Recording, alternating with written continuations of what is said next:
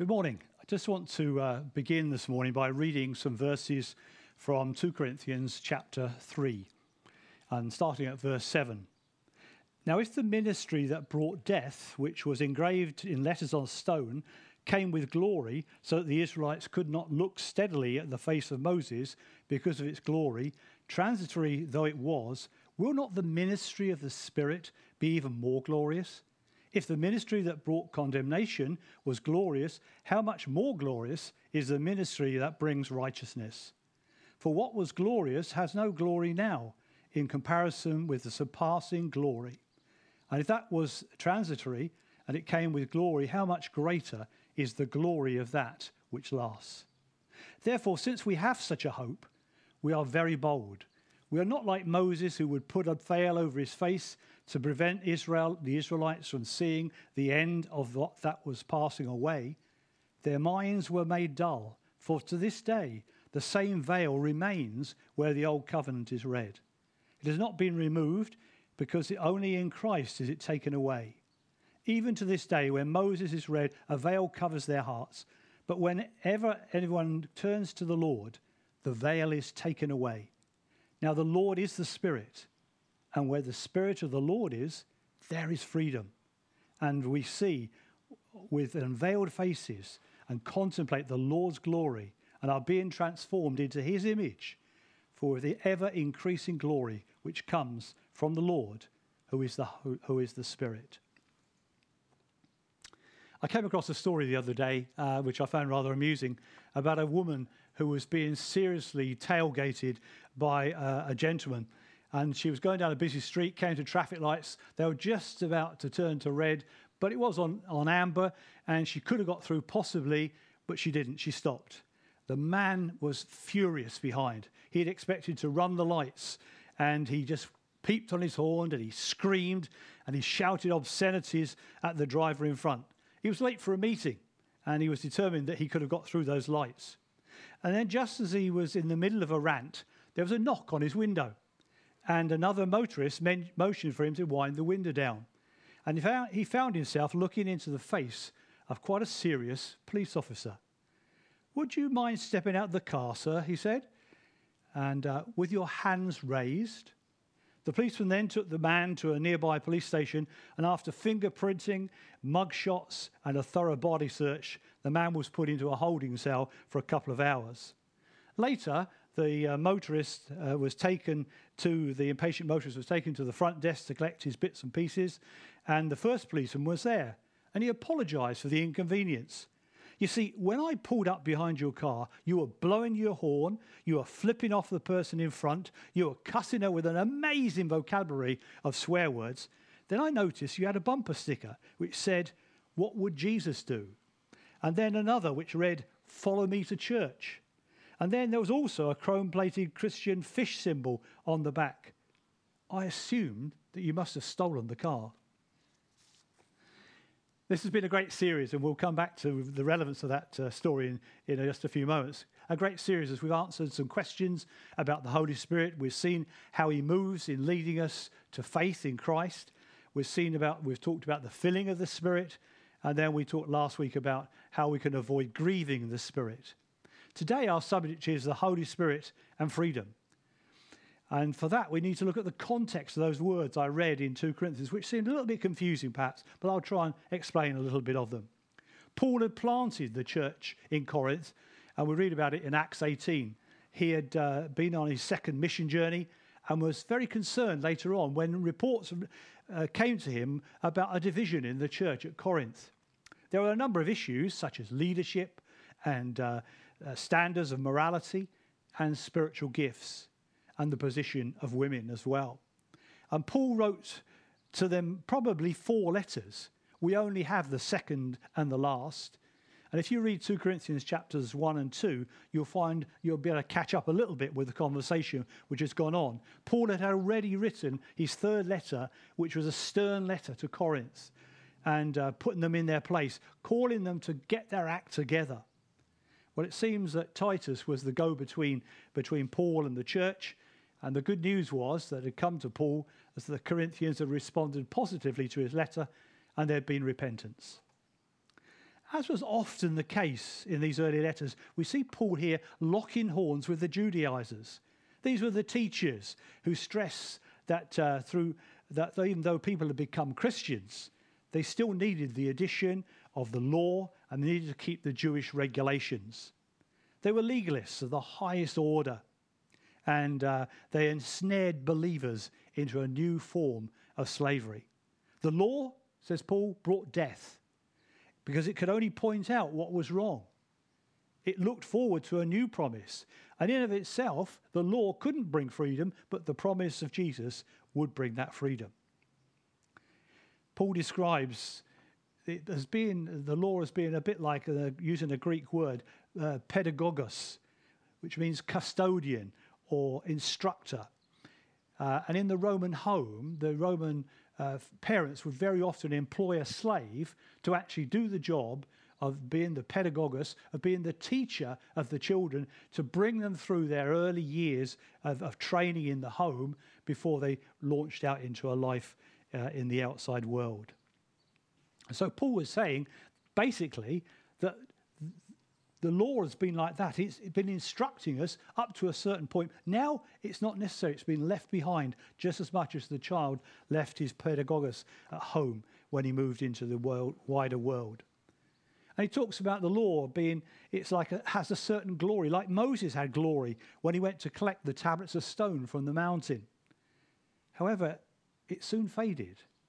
And Moses wore a veil to cover and disguise the fading glory. And we find that in verse seven. The problem was for Paul that those who laid such a heavy emphasis on the law still had the veil on their hearts and on their lives. They couldn't see the greater glory of the freedom of the Spirit in the terms of the new covenant.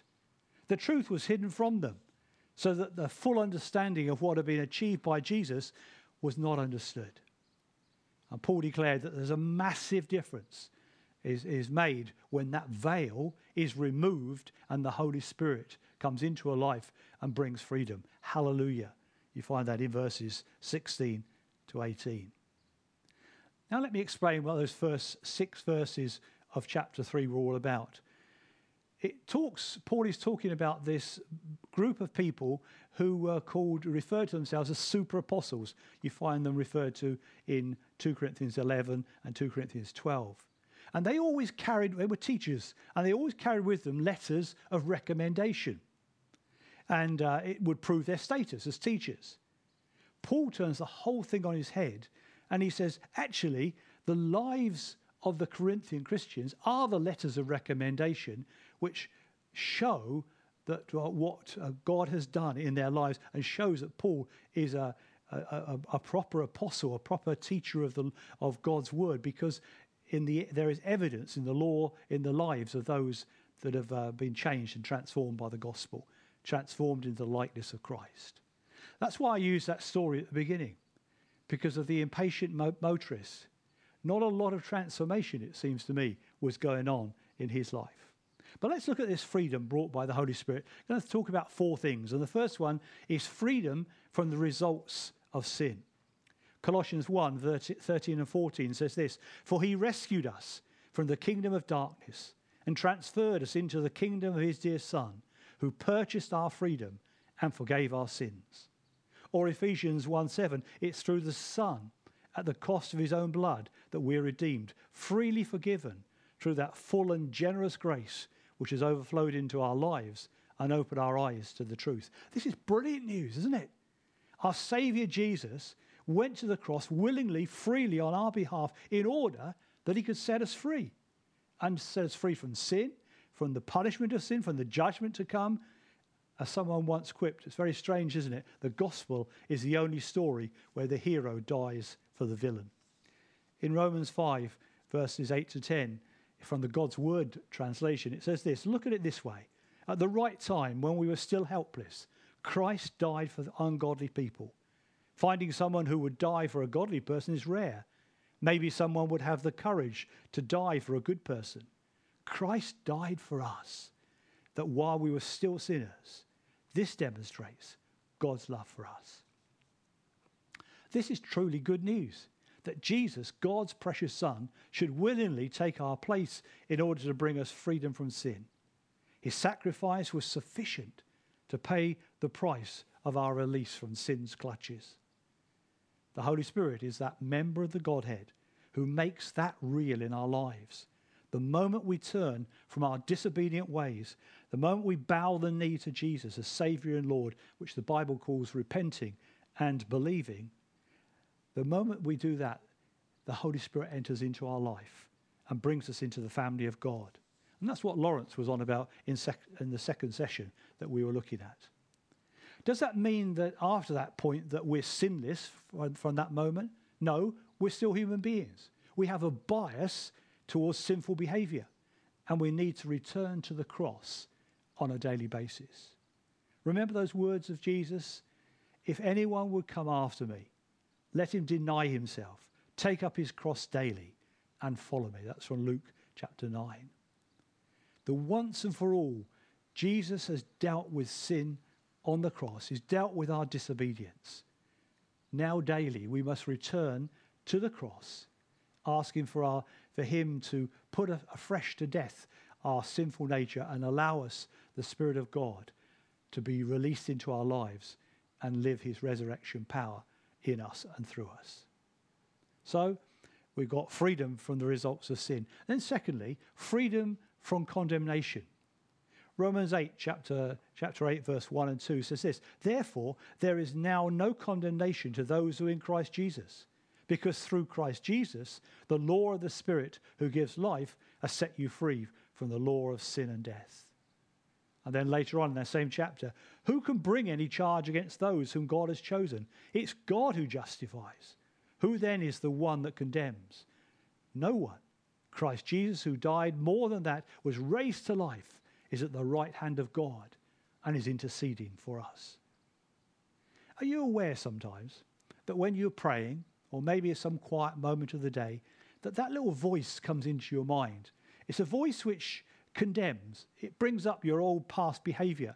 It tells you that uh, you, you, you're, you're very sinful. You've done this thing and you've done that thing. And how could God ever forgive you?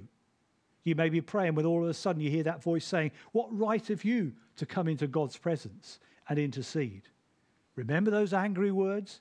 Remember how you envied your neighbour's new car? Remember how that we were impatient with your spouse or your children? What sort of Christian are you? Words of condemnation.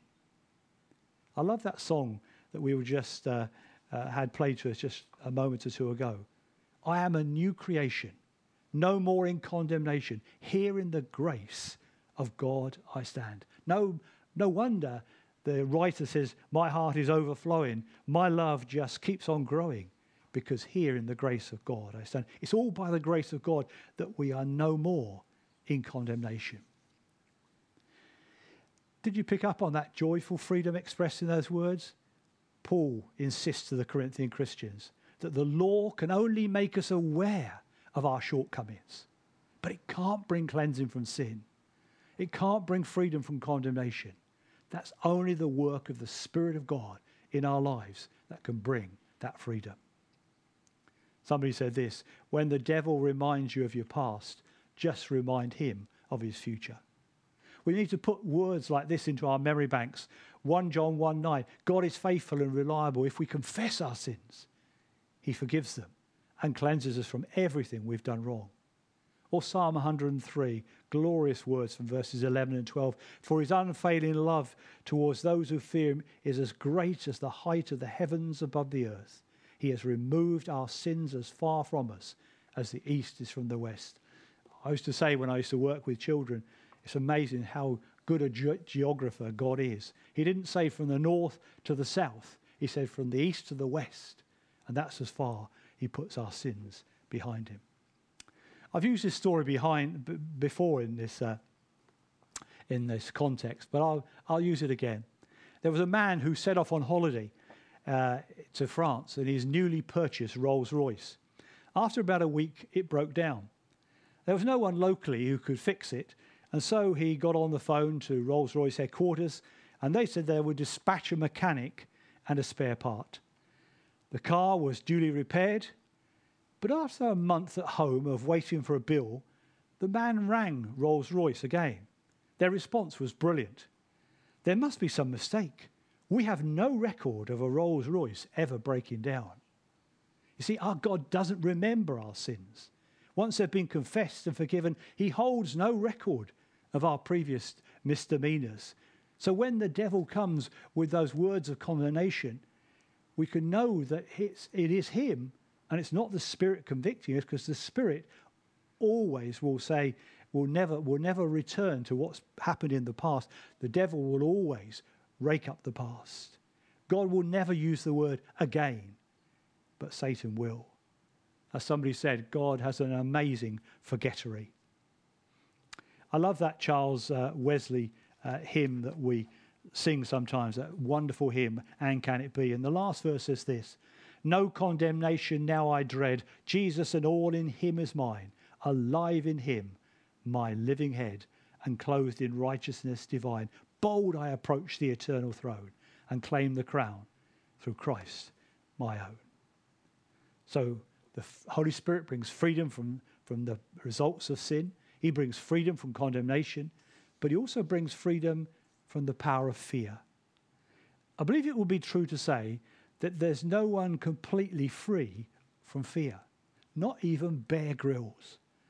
I may, may, might be afraid of the future. I might be afraid of developing an illness. I might be afraid of someone who threatens my life, or afraid of change, or there might be fears about loneliness, rejection, failure, and fear of being judged. And of course there's the big one, the fear of death. But as followers of Jesus, we know that our future is in God's hands. We might be worried about the manner of our death, but the reality is that we're with him forever. Certainly this last year, through the, the uh, pandemic uh, around the world, many people have been subject to fear. Fears about all sorts of things which have been raised by the, uh, in the, during the course of these months. But we know our future is secure in him. But I notice, I, I call this section Freedom from the Power of Fear. I don't think we'll ever be free from fear. We all know it. It's a necessity in life. You don't put your hand in flames because you know that they'll burn you. It's a fear. Well, I'm carving a joint of meat. I'm fearful of the sharpness of the blade, so I keep my hands away from the blade for fear of cutting myself. So fear in itself is not necessarily a bad thing, but when it controls us, when it holds power over our lives, then that is a completely different matter. When the Bible tells us, do not fear, it means we are not to allow anxiety and fretfulness to rule our lives or to take root in our hearts. We're not to be people of panic. We're to be people of faith.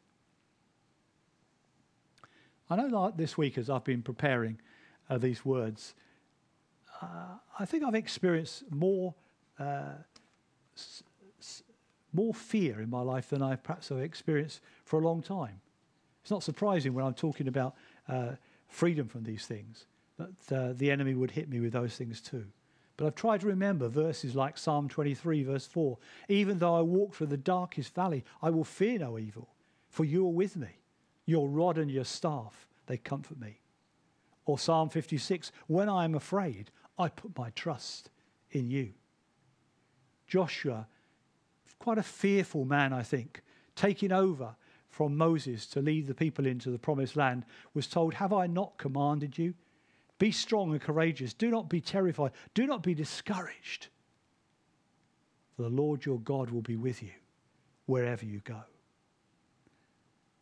Psalm twenty-seven says, the Lord is the light, my light and my salvation. Whom shall I fear? The Lord is my stronghold of my life. Of whom shall I be afraid? Or Psalm one eighteen, the Lord is with me. I will not be afraid. What can man do to me? The Lord is with me. He is my helper. As I examine these verses about fear, I notice something really important, that God never says, try really hard not to be afraid, stay focused, or get a grip of yourself. Invariably, he says, you have no need to be afraid because I am with you. When we did the prayer course too, a few weeks ago, I was struck by something that Pete Gregg said concerning the tough times that he and his wife Sammy had been through since her brain tumour was diagnosed. He said something like this: God never took them out of the situation, but rather he parachuted in right there to be with them. Do you remember that story of the disciples caught up in the storm on the lake? Mark tells us in chapter six that they were terrified. Jesus walked on the water to them and said, "Don't be afraid. Take courage. I am here." Their fear would be sorted because Jesus was with them. The work of the Holy Spirit is to make Jesus real so that we can know freedom from the power of fear. In the Greek, there's a, a lovely word used for the Holy Spirit. It's paraclete. And it simply means one who is called alongside. And that's the whole thing that I believe that this is the freedom from fear is all about.